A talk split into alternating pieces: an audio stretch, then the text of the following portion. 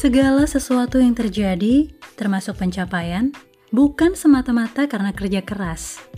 Masih ada faktor lainnya.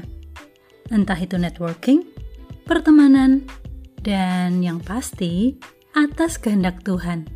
Rahmat, kasih karunia, pemberian dari Tuhan. Mau sekeras apa pun usaha kita, jika tidak direstui Tuhan, tak akan bisa.